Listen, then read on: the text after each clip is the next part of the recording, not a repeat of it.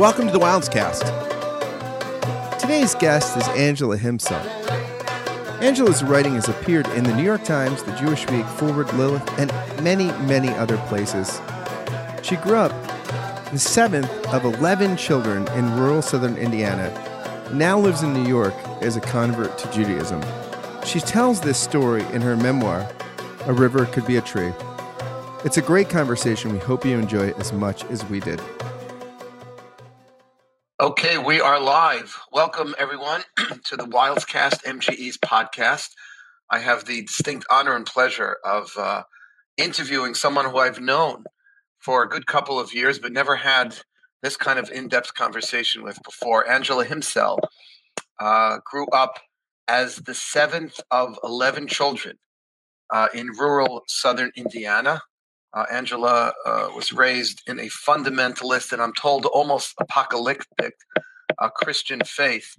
And uh, she converted to Judaism and has been an active member here on the Upper West Side, where I've uh, known her and her family for many years. And she tells her story um, in a phenomenal book I really recommend. It's called A River Could Be a Tree, where she traces her spiritual journey from a fundamentalist Christian uh, to a, an observant Jew. Welcome, Angela. Thanks for having me, Rabbi. It is such a pleasure and honor. Um, by the way, I want to mention also that Angela's writings have been in the New York Times, the Jewish Week, Forward, Lilith, elsewhere. Um, and um, we'll, we'll get a little more into your biography, into your own personal history. Tell us what was like um, growing up as a fundamentalist Christian, and now you're an observant Jew living on the Upper West Side of Manhattan. Uh, you wrote a whole book about this journey, but if you had to sum it up, you know, mm-hmm. what was it like to go through this? You know, um, to a certain extent, I guess all of our lives are similar in the sense that if that's all you've ever known, that's kind of what you've known. And so I don't think it occurred to me until I was probably in my teens that there was something a little bit off about this, that um, worrying that Jesus was going to return any minute, any second.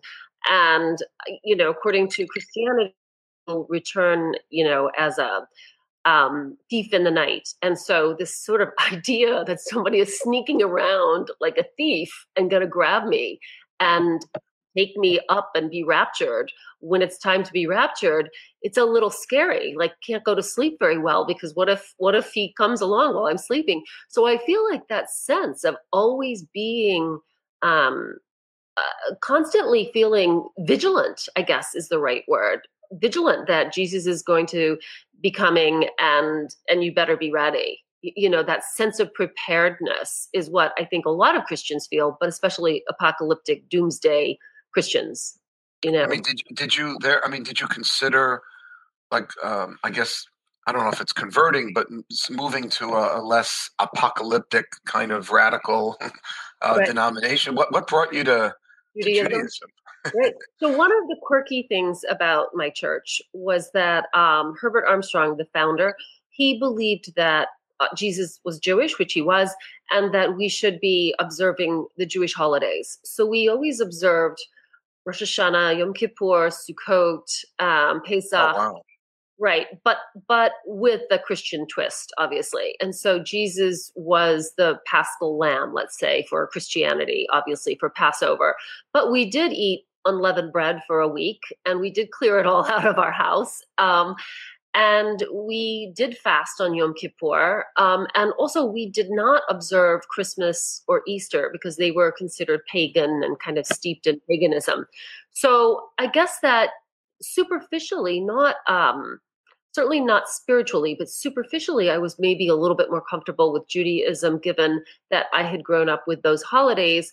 Um, and then when I was 19, that was kind of the defining moment. Um, I think a lot of people who have been on a year abroad would would say that these things can really be life changing, whether you go to Israel, as I did, or if you go to Norway, you know, um, because just to be somewhere else where you see that there's different people and they have a different way of living and believing. So when I was 19, I went to Israel. Um, and I what was. made you? What made you want to go to Israel? I mean, was yeah, it? Well, what happened was the church decided that makeup was of the devil. Everything that the male leaders didn't like was of the devil, just so you know. And so, since they didn't like, they didn't feel that women should be wearing makeup. And um, Jesus could not return until we got rid of our makeup. And I know it all sounds kind of crazy now, but at the time, it was uh, well you can see i'm wearing a lot of makeup and um, i took that very personally and i guess it was also it just it says something else. It's not just about that. It's just about somebody trying to really dominate you. The church was trying to dominate and tell you as a woman what you should be doing with your body, with your face, with whatever. And so um, I didn't mean to go to Israel, actually. I meant to go to Germany. But I found a brochure in the overseas office for Israel. And I thought, hmm, maybe if I go to Israel, I'll kind of understand all of these questions, these burning spiritual questions that I think a lot of people have at that age, but I certainly did. And so I went to Israel and, and did not resolve those burning spiritual questions. Where, where did you go? Where did you study there? I studied at the Hebrew University. I mm-hmm. did the one year program abroad, but then I ended up staying for a second year. Um, oh. And I really fell in love with Israel. It was just so obviously different from my Midwestern European um, Christian family and um, really loved Israel, loved learning. Um, I loved learning about the Bible through a different lens. So I was taking a lot of classes and also just going for Shabbat dinners and having conversations with people. And so I was introduced to Judaism. I had never really thought about it before. I really didn't know what Jews were doing, quite frankly, after in the last 2,000 years. You know, they rejected Jesus, you know, and that's kind of how a lot of Christians view Jews, you know, don't know exactly what you were doing.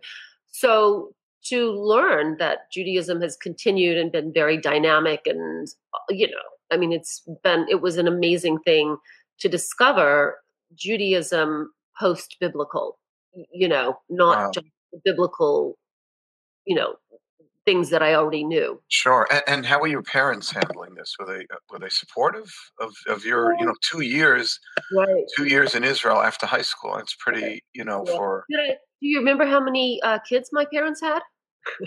You think they really miss me? so, so 11, 10, 9, right? I'm not sure they noticed after until it took, probably took a year for them to realize I was gone. That's actually not true. My parents were very supportive. Mm. Um, my mother was a big clipper of newspaper articles, so she would clip newspaper articles and send them to me in Israel, mm-hmm. which is very sweet. Uh, my parents were very supportive, and I think that. Um, one way in which my spiritual journey, I guess, has been different than a lot of others who have left these kind of constrained backgrounds is that I didn't really have to do an either or. Either you stay or you leave, but you can't hold on to your family and your past and your parents if you choose to leave. So I think that um, that was a real gift from my parents mm-hmm. to be accepting um, of my choices as an adult. Wow. Wow. And, you know, you touched on something before. You know, it's not like you entered um, this world where they were, you know, you said that they were trying to sort of control the right. decisions you were making. I mean, the world of Torah observance, I've been promoting it my whole life mm-hmm. and I believe in it clearly. I'm trying to bring lots of other people into it mm-hmm. through MJE, but you know, it's not as though the Torah doesn't have dictates and commandments of its own. Correct. Did you did you find that the dictates uh, of the Torah was somehow more or easier for you to uh, to bring into your life than, let's say, what the demands uh, in this fundamentalist Christian I don't want to call it a sect, whatever it is that you were raised with. Right. What, what, was what was the difference that that in other words about Judaism that that became so inviting and attractive because it is a mm-hmm. lot of rules and laws too. Right. I mean, I found it attractive for a number of reasons. One is, and I know this is going to sound kind of cliche, but I'll say it anyway. But but that is that um, you can you can mark every life cycle event. And I think that during the pandemic, I've been so incredibly grateful um, to the many ways in which the Jewish community has reached out to keep people engaged. Um, they've helped people get vaccines. So that's very pragmatic. But from Friday night dinners, you know what I mean? For every Friday night Shabbat dinners, just that idea of marking time in a really beautiful kind of a way with traditions, with laws, all of that. But you're doing something bigger. You're not just you're not to my mind anyway. Um, and by the way this is a philosophical conversation and a debate other people would say elsewhere.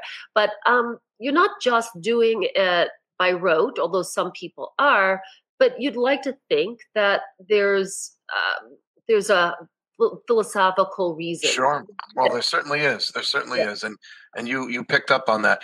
You you mentioned something about um, your husband I, who you uh-huh. probably weren't married to yet Right. But your future husband, who's the son of a rabbi, and I, Correct. I know his, his brother, another yeah. great rabbi, right. that he was instrumental in, in, in, your conversion. You tell this very powerful story about coming out of the mikvah with your six month mm-hmm. old in your arms. Right. Uh, and being asked what your Hebrew name was. And uh, you seem to yeah. imply that you weren't really prepped for that. Could tell us about that experience. The conversion experience, you mean? Yeah, yeah. I have a lot to say about that, Rabbi Wildes. If you ever want to have a discussion about that, um, actually, but we do have, you know, MJE has. We're not a proselytizing right. people, as you know. In general, MJE is primarily for Jewish people. Didn't grow up with much of a background, but we do have a good handful of very, very special people every year who are looking to convert to Judaism. Yeah. Um, you know, I will say my conversion experience was really good because um, I, I had terrific rabbis. I really had terrific rabbis, and they were incredibly supportive. Um, I think that every conversion experience is different because uh, you know I do know some who did not have such great experiences and weren't really welcomed, and I find that just silly to be quite honest. I mean, it's counterproductive um, it's also so, it's also against the Torah. It's it's so, many many right. It's right. many. It's thirty six times it says v'hafta tager to love right. the stranger. Right. Yeah. It's many many things, and I think that um, uh, the conversion process. I mean, to me, you know, you go through the conversion process, you become Jewish. But I would say becoming Jewish has just been like a lifelong thing. Each time has been, uh, you know, I I write about this in my book that when my oldest son was born, um, my husband said, so you know who are we going to invite to the bris? And i'm like invite to the bris? What do you mean? We're inviting people to the bris? Yes. So we must have had a hundred people eating smoked salmon at my son's bris. Now, you, called, now you know you're jewish. I know. And i called my parents and i said you know you coming to, will you come? And they're like we're going to watch? And i'm like yeah you're going to watch. And I wasn't prepared for that. I had never been to a bris. I wow. did uh-huh. not know these were public events. Wow. So I am constantly learning, even now as we speak. You know, which I think is a great thing. I think uh, that it's it's a, it's a lifelong experience. Uh, exactly, yeah. and I love that. You know, I, I love that answer because you know I think a lot of you know born Jews kind of think of the conversion as this one moment, right? Uh, but it's really just a moment symbolizing a, a lifetime. You right. know, experience and struggle even and and you um you chose ruth? I did. Um, or yeah, ruth that, chose me or ruth chose me right. That was it's, actually uh, that was my mother's name blessed memory so i'm a big fan of that. Yeah it's my middle name. So i didn't really know what to what my name was supposed to be um, and I was going through all of the biblical names that I liked, Devorah, whatever. And I was like, wait a minute, Ruth, how perfect is that? The first convert, and it happens to be my middle name. Wow. So, wow. Do you yeah. know, by the way, this is completely off, and you probably know this. I don't know why I think it's so. Rabbi Ari Berman, as uh-huh. you know, yeah. a dear friend, he's now the president of Yeshiva yeah. University. Uh-huh. He once gave a lecture in my mother's memory at the annual yahrzeit lecture I do for my mom. And he mentioned that the word ruthless comes from the biblical Ruth. I because yeah, Ruth is so aligned with concept of chesed of kindness oh. that the antithesis of Ruth is being, you know, ruthless. Without that, isn't Without that interesting? Yeah, that's yeah. great. I didn't yeah. I just whatever. Just I was just thinking about I love that. that. Um, what, what, was what was attractive? Going back to your parents now, I'm just mm-hmm. interested. Your parents um, you mentioned were originally from a more mainstream Protestant and Catholic backgrounds. Right. Um, right. And then they moved to this more sectarian, almost mm-hmm. apocalyptic movement, the, the Worldwide Church of God. Why, why was that attractive to them? I mean, it, it sounds so radical. Um, You know, it's a it, it's a it's an interesting question. I have certainly pondered it. I think that um, you can never underestimate the power of these cult leaders, and I really do believe he was a cult leader. Mhm. This, the power that they have, where you know they get your their tentacles into you and then it's really hard to get out and that sense of certainty i think they loved this i also think you have to remember that this is post world war ii when a lot of these guys were on the radio the radio was like a new thing so um, the radio was a new thing and there the world did seem like it was ending right after world war ii everything that happened in europe and the atomic bombs and so on so a lot of these churches actually sprang up because people were also kind of rejecting their um, their own uh, religious background, uh, Catholicism and Protestantism for the most part. So my parents were really, I guess, part of a lot of people who started with I don't know Scientology and and so on. Mhm, They mhm. all kind of sprang up around the same time. Um, a lot of them, not all of them. And I, I feel like people wanted certainty and they also had fear. They were afraid that the world was going to come to an end. And when it did, they wanted to make darn sure they were saved, you know? Wow. All right. No, listen, that helps explain. Now, the you mentioned that the this is the Worldwide Church of God that they had some religious observances, including some kind of Shabbat. Uh. I'm curious what yeah what what did you do then, and how is it different now? So we, um, our, our Shabbat was sunset to sunset, Friday night to Saturday night. And, and just to be clear, by the way, we're the only ones in this county that were in this religion. And my mother's family, yeah, my mother's family continued to be Catholic. My father's family was Lutheran. They were none too happy about my parents joining what they did believe was a cult. Um, and so as a result, we uh, we definitely were left out. I mean, I would just say no, nobody has to get a violin out for me, but we definitely um, were a little bit, or we felt ourselves to be a little bit um, sidelined, both within our family as well as within our community. And um, so the reason I say that is that Friday night was Shabbat, which meant that Friday nights we weren't supposed to go out. We weren't supposed to go to football games or basketball games or all of that kind of stuff. Now we cheated a little bit, um, but we we were really supposed to go from Friday night to Saturday night, and it affected my brothers possibly more than me because I'm not exactly the sportiest person. But they had a problem in terms of could they participate in in sports because everything was on Friday night and Saturday. Um, Which, So by I the think- way, is the classic problem that Right, kids correct. started like Right. kosher Jewish little leagues for that Right. reason for for Exactly. Jews. Exactly. And so um our Friday we would do like a Bible study on Friday night, um, reading the reading the Bible, sitting around reading the Bible, um, have supper, and then but we didn't have challah or anything like that. It wasn't like that. And then on Saturday we had to drive because church services were an hour and a half to two hours, depending on traffic or whatever, away, Evansville, Indiana. So we had to drive to services. So we didn't have those prohibitions about driving, but we Mhm. also but we did have prohibitions about not shopping and not using money.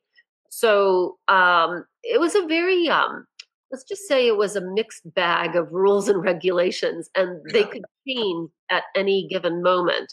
Um, so it was Friday night to Friday night, and we were supposed to go to church and then come back and then just hang out all afternoon and not watch TV and read and you know that sort of thing. You know, it sounds a little like Shabbos during COVID.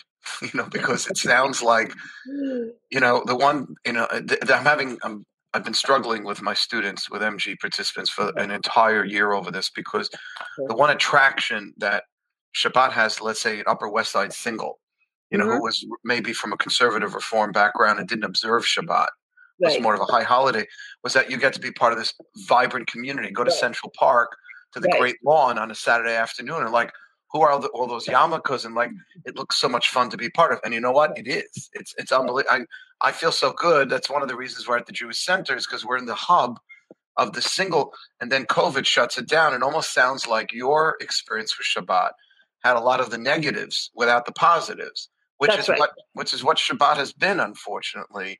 You know, we're, we've opened up and we're trying and we're getting back together little by little and safely, but it's been quite restricted and it's mm-hmm. harder for people to keep that and to find the joy in it honestly right i agree i agree and it's it's funny because like um, when you're in israel for example in jerusalem it doesn't even occur to you not to keep shabbat it's just right. so easy um, and i think that making things you know available in some sense yeah. is an important thing and i know that you do a terrific job of that as uh, in your outreach and, and that sort of thing to to to see the beauty of kind of silence and just you know enjoying the day without oh, yeah. those responsibilities yeah it's it's thank you i appreciate that and it's it's i would say for the last seven eight years as social media became more and more of a thing mm-hmm. um, shabbat has gotten easier and easier for me to to sell, so to speak. It's just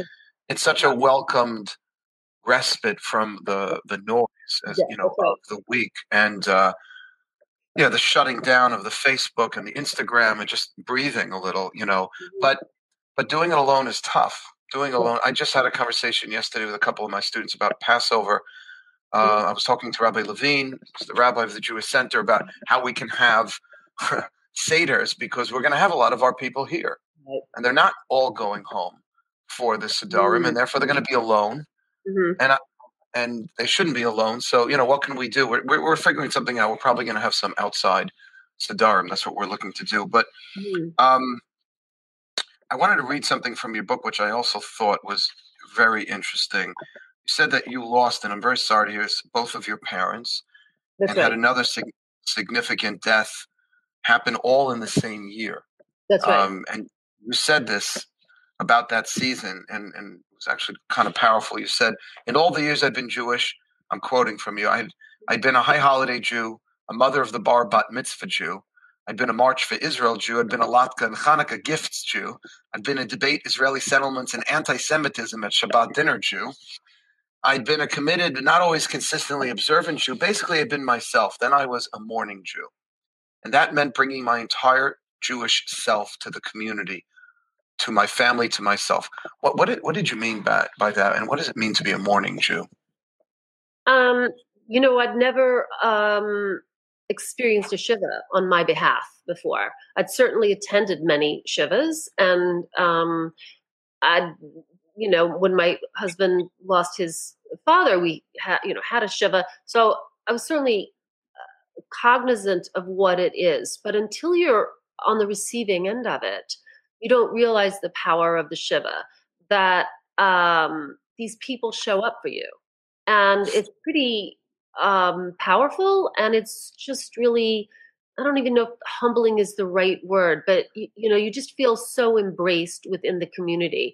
And I feel like there's this sometimes there's this push pull between individuality and community you know on one hand i'm an individual on the other hand i'm a part of a community and when you really need your community to show up, it's an amazing thing. And you say, eh, I don't need to be an individual today. I'm happy to be a part of the community, you know?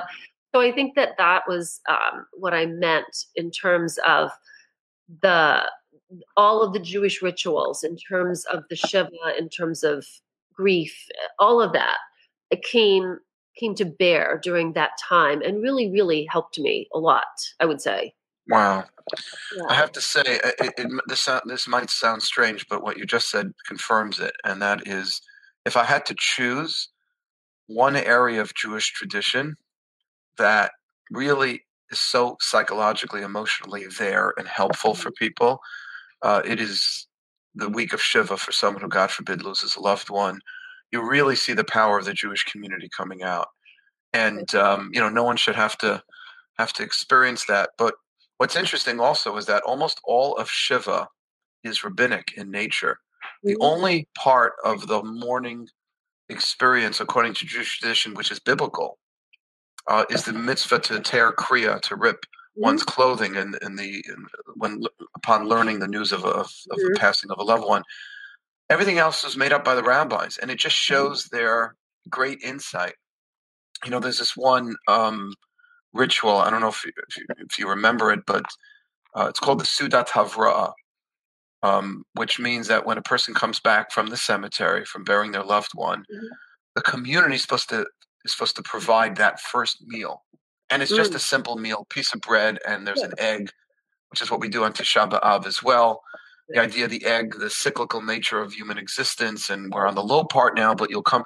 The idea that the, the person doesn't have to get their own meal, that they're mm-hmm. not being left alone, right. and um, I think that's a really, really powerful um, I thought that's, that's that's what you were referring to, but I wasn't sure. I'm really happy that you uh, you shared that. Um, what other people um, considering conversion? What advice would you give them? Um, my best advice is to find a rabbi, honestly, that you really click with, because it's so important to have the right person who's gonna walk with you during the spiritual journey. And i feel like um, that's just really that's to me that's the most important thing is to find um, a, a, good rabbi that you trust. Um, and i also would say taking classes is just a great thing because you know maybe you'll know better than i did that a bris is you know it's a public event. Because um, there's so many things to learn to know and on one hand i feel like you can be Jewish and perfectly fine being Jewish and not know all of these things. It's totally okay. There's plenty of Jews who are born Jewish who don't know all of these things. But I think it's so rich. I mean, I find Judaism so rich that I find that I want to know these things. So it's not like it's a it's not like it's a chore. I find myself fascinated. I actually went down a little rabbit hole the other day, which was um, the unnamed biblical women there's so many women who are not named. There's plenty of men who aren't named. And then I thought to myself, wow, there's these unnamed biblical women, you know, the woman who throws the head over the wall and you know, all of these women, they're tough, strong women, but they don't have a name. And then I thought, well, which women do have a name within American history? Betsy Ross, she, you know, sewed a flag, which is great. No disrespect there. But there are all of these things in the Bible that I still find new and fresh that I can think about and not just in the bible within within judaism obviously so that was that's a bit of a digression there um, but i guess my point is that judaism can take you in so many different places and directions and you know just just go with it and enjoy the journey and it's an ongoing journey you know? To my I mind. and and your digression was amazing by the way because no it, it's um you know i was my next my next question this is something mm-hmm. I, I thought we could spend a few minutes mm-hmm. talking about. I, i've always felt that to turn young jewish people on to their judaism that they're a little either turned off to or as you said before just not terribly knowledgeable about. Right. You know and i always felt like you know that's why I love having people over to my home for Shabbat mm-hmm. before COVID. And it was selfish. I wanted my kids who were re- being put into Jewish day school system, who mm-hmm. weren't giving being given the choice, so to speak. Now they are given a choice; they could reject it at any point, I guess. Right. But they're kind of, you know, if they just go with the flow, they'll just stay with it. Mm-hmm. But how powerful is it for Jewish people, whether they're raised religious or not raised religious, to meet someone like yourself who chose this path, mm-hmm. who didn't have to take this path. I mean, you could have gone a million different ways. You could have rejected, okay, clearly you were turned off by this sect yeah. of Christianity mm-hmm. in which you were raised, but you could have just become an atheist, or you could have not become an atheist, but joined any one of the other denominations of mm-hmm. Christianity. Um, but you chose Judaism, mm-hmm. and and I just think that's so important for people who don't feel like get to get that choice mm-hmm. to meet someone who who has and to hear why you made that choice and someone who didn't you know sort of the marxist opiate of the masses oh you're not some so i hate to say this some nebuch mm-hmm. who, you yeah. know uh, I, don't know how to tr- uh, translate nebuch you're yeah. not like some you know sympathy case yeah, like you said about taking out the violin before who right. couldn't you know you're a successful writer and person in general and you could have gone in any direction and you chose mm-hmm a Jewish observant path in life. Mm-hmm. And I just think that's that's why I love your book and I just think it's so important to get that message out there because for the born Jews mm-hmm. and those of us who often take it so for granted, what would you say to them to all the Jewish people listening and who are maybe not on live right now will be listening to this when it's made into a podcast Uh-huh. to demonstrate, you know, that you, you changed your entire life. Right. Um, and you married into a rabbinic family. right. I mean, and Right. uh, I know your husband is a very upstanding member of a community. I know your brother-in-law was a big rabbi. He was at Yeshiva University, and Right. now he's at, I think he's at uh, Landers Yeshiva and as a rabbi in Passaic. Huge, huge Torah scholar. Um, what would you say to just the large numbers of Jews out there who are just like, eh, Um, you know, it's I, it reminds me a little bit of how um, I don't know if you had this experience, but you know, my parents were terrific people, by the way. But my friends loved my parents. Your dad's so amazing. Your mom, she's amazing. And I'm like, I know, I know, it's fine, whatever. But you know, you sometimes don't appreciate what you have until other people point out, like you're doing now. Um, honestly, you should be grateful and appreciative of what you have and have a look at it through somebody else's eyes. And I think that within Judaism, they're just, I guess one of the things that I really like now, I mean, I've been Jewish for a long time. My son is 31 years old. I'm a grandma, by the way. And wow, I know. and uh, you look very young for a grandma. Thanks. Her name is Miriam. I've been babysitting since this morning, thus the makeup. Um, but um, but um, I guess that you know Judaism is not monolithic. There's no one way to be Jewish, and you may find something in Judaism that really speaks to you it, it, whether that's you know doing just friday night dinners or just whatever but there's so much in it that and i'm discovering things all the time so i guess i would just say it's interesting to see the um the many different ways the many different ways you can be jewish and you can appreciate it and it it can have meaning in your life because it's not just about an identity like oh i'm jewish. Okay whatever. But i do feel your identity should have meaning. If you say i'm jewish then that should carry meaning. And i and by meaning i don't mean um i don't mean holocaust meaning. I, I don't mean 2000 years of persecution meaning i mean jewish meaning you know judaism meaning It, it's so sad, unfortunately. Like, uh, I just want to make two comments on what you just said. The last part about the Holocaust meaning, consistently, whenever MJE runs a Yom HaShoah event, and I'm very proud that so many people come. We've been doing it for the last few years at the museum downtown. Four or Mhm. five hundred people. right Now, you teach a basic Judaism class or a Hanukkah party, we'll get good numbers, but not like that. okay, But there's something about like, there's nothing like a car crash.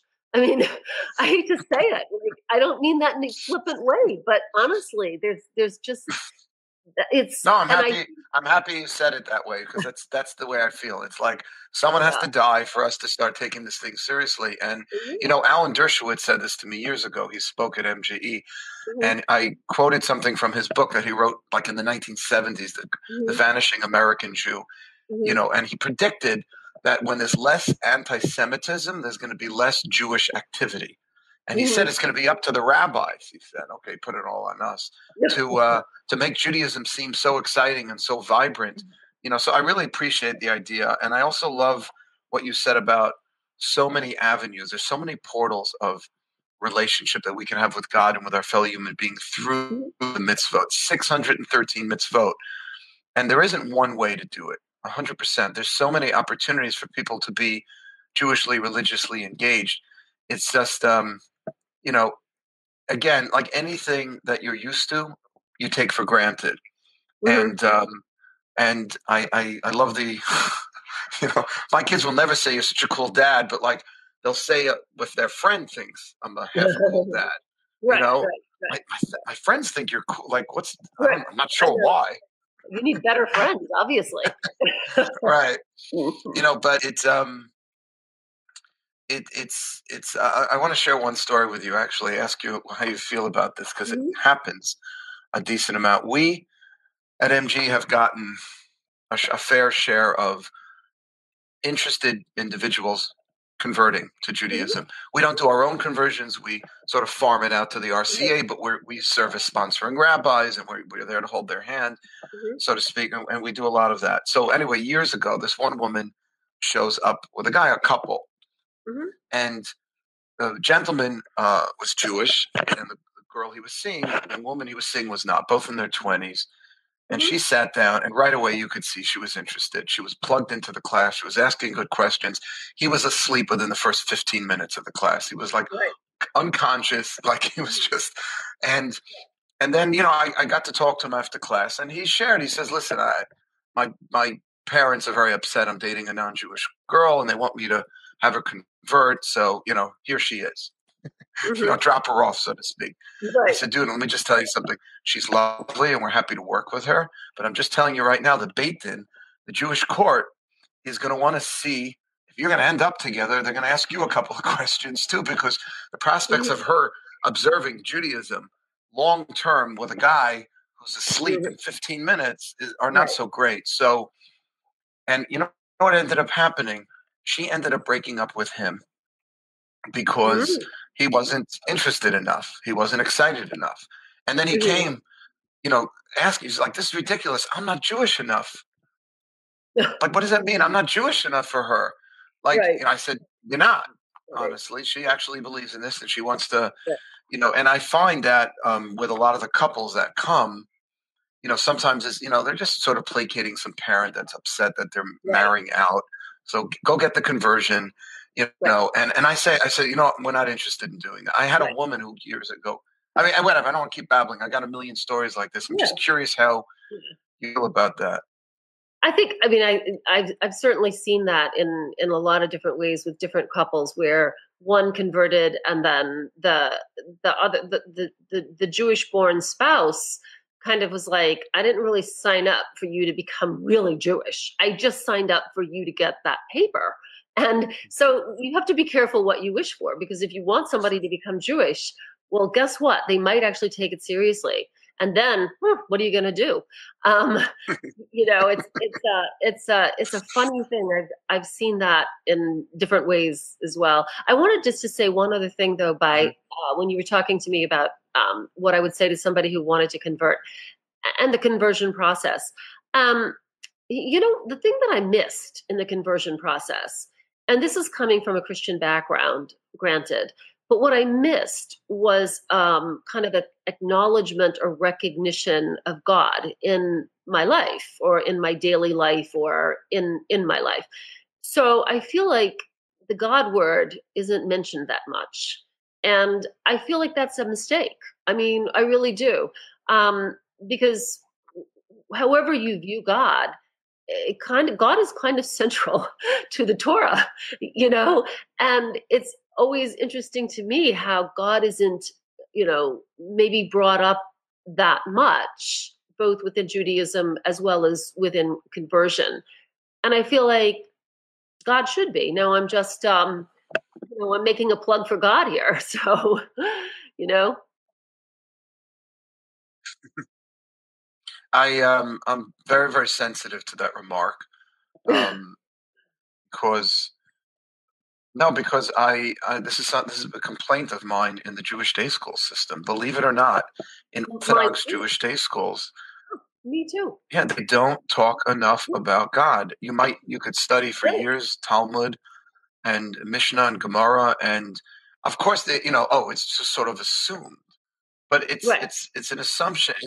Now, I think it's coming from. I think there's a. If you had to ask me why that is, I, will give you my theory. I think some of the teachers are a little uncomfortable. Maybe mm-hmm. they're going to get a deep, pressing question about God. They feel they're not going to be able to answer, or they don't want to plant some potentially heretical thought in some high school kid's mind.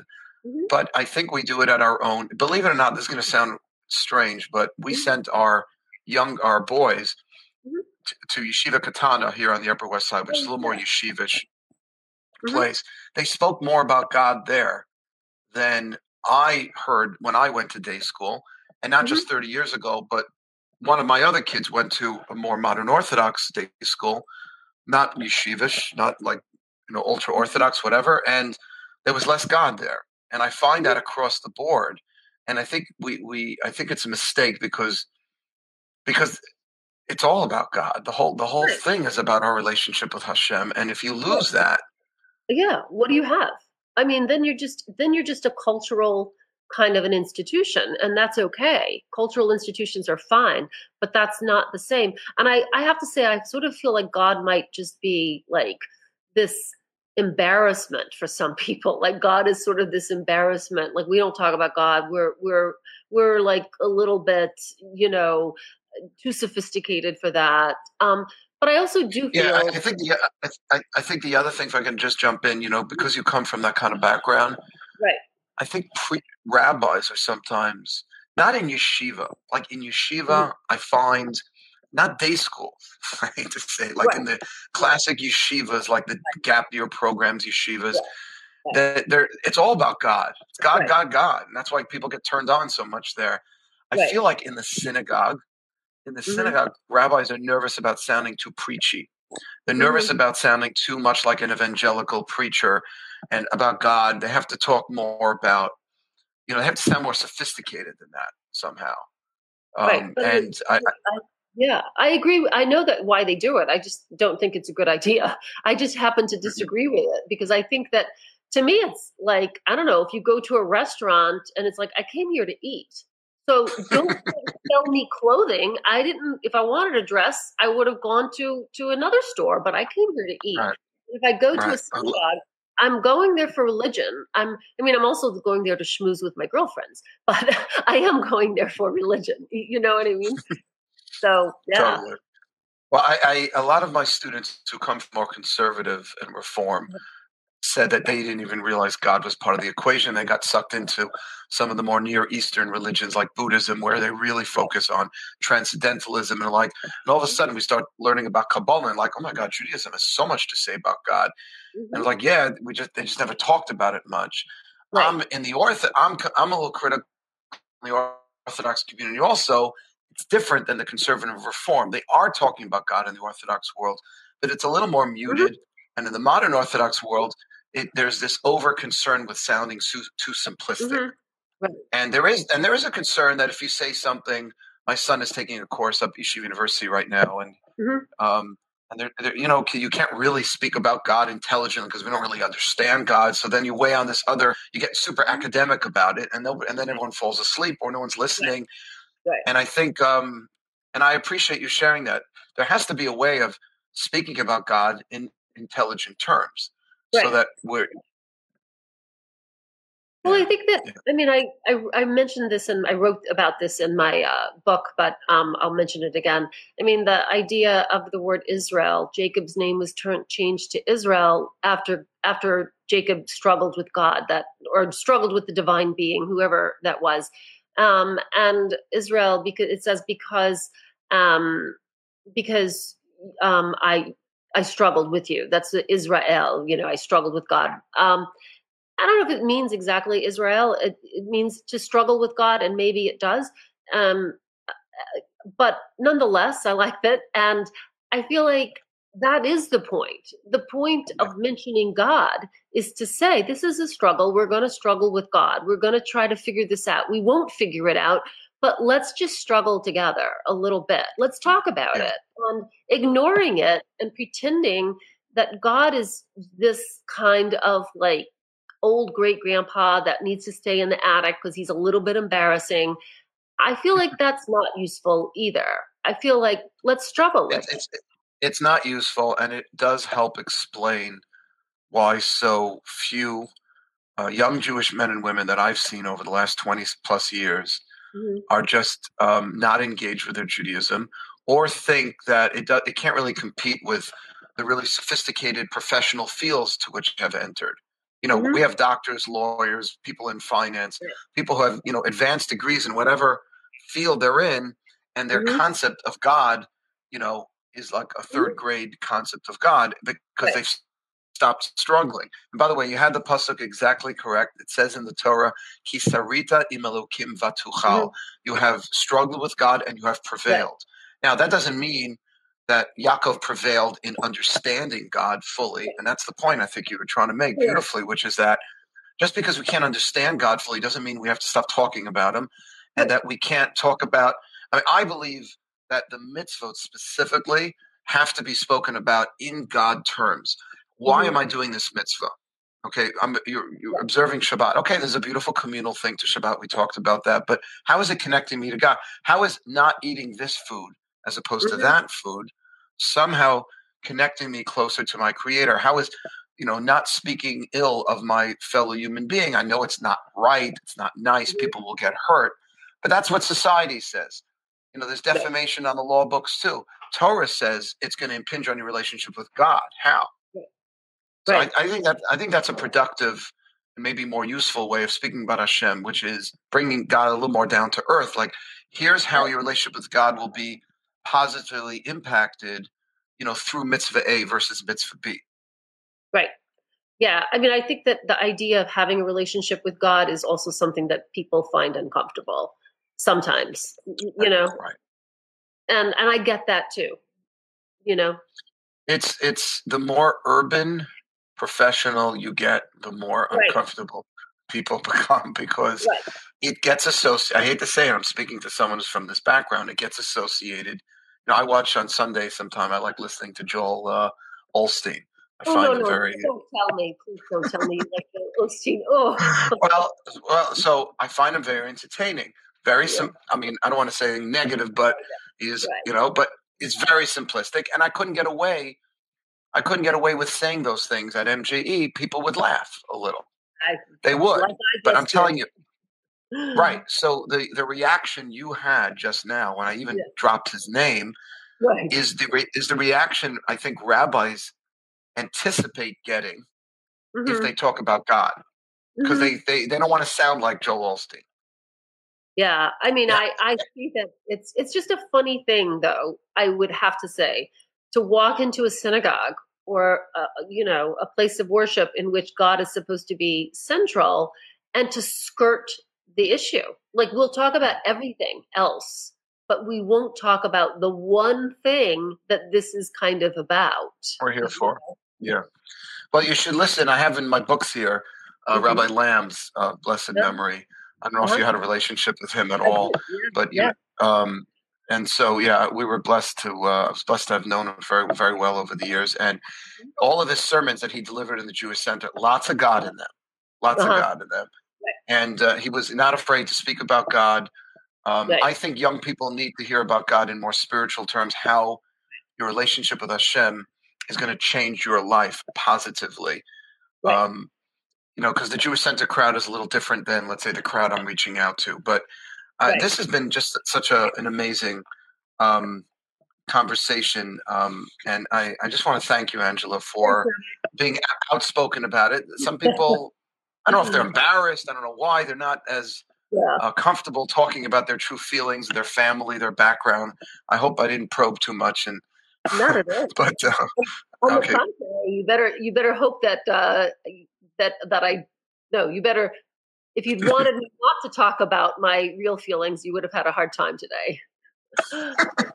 well, you uh, you share your true feelings, which which is appreciated, and you're really a uh, a great model for uh, in a, a, further and deeper exploration into Judaism. Whether you're not Jewish or you are, um, I think you gave a lot of food for thought for people, for our listeners, um, and uh, and anyone who chooses to join our flock as you have and I know it was many, many years ago, uh, is, is someone, you know, it is something for us to really celebrate. Um, and I'll, I'll end with this also. Just there's still this misperception out there that Judaism is not interested in converts. Right. Because the conversion program is so rigorous, especially in the mm-hmm. Orthodox community, because it's so rigorous, people think we're not interested. If we were interested in converts, we'd make it so simple and easy for them to join.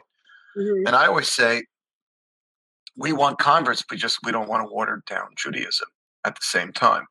We right. don't want to change what it means to be a Jew simply to make it more accommodating and easier for people to become Jewish because then the religion just changes and then we don't have that connection like we used to. So um, that's one of the reasons I wanted to interview you also was to to make that point that it is a mitzvah. It's actually one of the 613 mitzvot. I don't know if you're aware of this to convert somebody to Judaism. No. It's considered one of the 613 if it's done properly. If it's Mhm, done properly and the person is a is a proper candidate, mhm. then um, then it becomes a mitzvah to convert somebody. Yeah. I didn't know that. That's interesting. Taught me a couple of things: ruthless, and now this. There. There's more. You're welcome to come on anytime. You're welcome to come on anytime. Uh, if, Thank you. uh, unless you have any other questions for us, you can turn the table if Um, you'd like. No, I was going to mention though, by the way, that um, the the name of my book is "A River Could Be a Tree," and I wanted just to say why that's the name of the book, um, because a lot of people please. have asked me that, and it has to do with what we were just talking about. Um, that when I was growing up, the church and including my father said that men and women have their roles, and Daddy said one time, he said, you know, men and women have their roles. That's how God created it, and that's the way it should be. Um, what would happen if a river thought it could be a tree? So the notion that something crazy could happen, that this river could turn into a tree, was sort of always intriguing to me. You know, like, hmm, how'd that happen? So the title is A River Could Be a Tree, and that notion that change is possible. It doesn't always happen, but it is possible sometimes.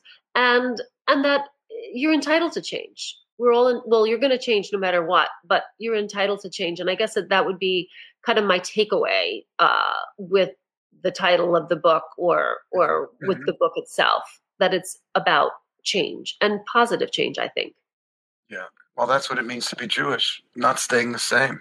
right All about change. It's all about transforming ourselves right into the best possible version, which is someone else. right You know, and um, yeah, staying the same is not cool. Right that's exactly right That's that's where we're we're all about change, and uh, I guess somebody who converts to Judaism is a real model for that. So thank you, and uh, thank you for coming on and for being so open. And this is just such a great conversation that I know is going to get around um, because it's no, it's a very important message. I can tell people till I'm blue in the face how awesome Judaism Mhm. is and how much it will allow us to, you know, transform ourselves into our best selves. But Mhm. um, someone who actually did it, proofs in the pudding, as they say. thank you very much i appreciate it Thank you so much, Angela. Th- Thank you so much Thank- for joining, and uh, you should have continued nachas as both a parent and a grandma, and Thank you. enjoy your uh, your entire beautiful family. thanks a lot you too thanks rabbi Thank you so much for coming on. It was really a pleasure. you too bye We hope you enjoyed this episode of the Wildes Cast. Subscribe to our show on Spotify, Apple Podcasts, Google Play, or your favorite podcast app. If you haven't already, please leave us a review in the Apple Podcast Store. It only takes a minute, and when you do it, it helps others discover the show. Music from today's episode comes courtesy of Yosef Wildes. For more information about the Manhattan Jewish Experience, please visit our website at jewishexperience.org or follow us on Facebook, Twitter, and Instagram. Thanks again for joining us.